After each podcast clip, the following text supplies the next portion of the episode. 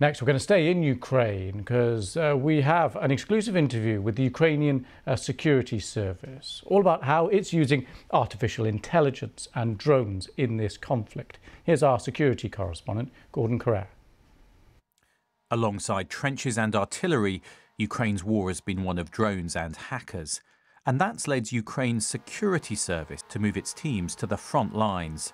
Here, they direct a kamikaze drone to strike a camera being used to track Ukrainian troop movements.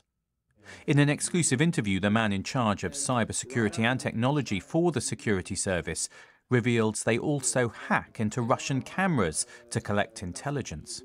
Using artificial intelligence, we penetrate their surveillance cameras on the occupied territories and we understand the movement of the troops, this information being analyzed, and we understand which type of uh, military uh, and weapons they are about to use, on what direction.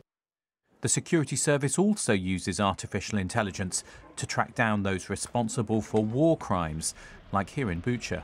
We use artificial intelligence as well, facial recognition. Yes, so we get the information from, from cameras, from pictures, and then we understand who was exactly guilty in uh, different war crimes conducted by Russian troops, uh, who was the possible spotter, who was the possible traitor. So this, and this is also a usage of uh, artificial intelligence, and we have thousands of people that we've found exactly who they were. Technology has been at the heart of this conflict from the start. In the opening days of the war, Russian missiles hit Kyiv's main TV tower. Last year, the Russians attacked this tower. They were trying to deprive Ukrainians of access to truthful information and destroy the infrastructure. The missile attack was accompanied by a cyber attack on the same facility. Since then, as Victor Zhora, the man in charge of cyber defense, shows me, the pace of cyber attacks has been relentless. So these are serious incidents here. What is rated high and critical? But it's every day you're, you're basically Every day. something's happening. Yeah. You don't have any days off. We don't have days off. It's often said that wars spur on innovation, and this conflict has been no exception. What we've seen here in Ukraine is an incredible pace by which new technologies have been adopted.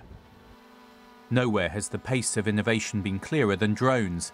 In a location we've been asked to keep secret, operators are taught not so much how to fly the drones as how to stay alive themselves.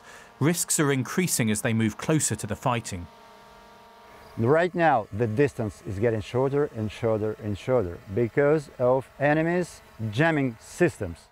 Hackers and drone operators are now on the front lines, with both sides knowing that technology could give them a vital edge in a hard fought war. Gordon Corera, BBC News, Ukraine. Well, let's speak now to Dr. James Rogers, Senior Fellow at uh, Cornell Tech Policy Institute. Thank you very much for coming on the programme. Thank you for having me. So well, let's start with this issue of drones and the technological advances there. How significant have they been? Well, they've been pretty fundamental in terms of contributing to the effectiveness of Ukrainian forces what started as very much a donation of hobbyist drones, of commercial systems, very on early on in that war, as that Russian column made its way towards Kiev, where drones were vital to try and pick out the weak links, the gaps in that column. Well, drones have now moved forward to become far more advanced high tech systems that move faster, further, and are harder to hack. In fact, Ukraine says it now has one of the largest drone armies on earth, and it's something that it's seeking to expand and build upon. And what are the kind of advantages? You say can go further, faster, harder uh, to hack. What people talk about artificial intelligence quite a lot. We're talking about the facial recognition, things like that. Are these developments that you would have expected? These are developments that we've seen in other high tech militaries around the world. And so it's no surprise that sadly the war in Ukraine has become a testbed for deploying these high tech systems in conflict but they have become vital. As you heard in that last report, there is this fusion of artificial intelligence into drone systems. So drones are the hardware, AI is the software, and you send these drones up into the air with their computer brains on board, with their AI vision, and they're pre programmed to pick out specific targets.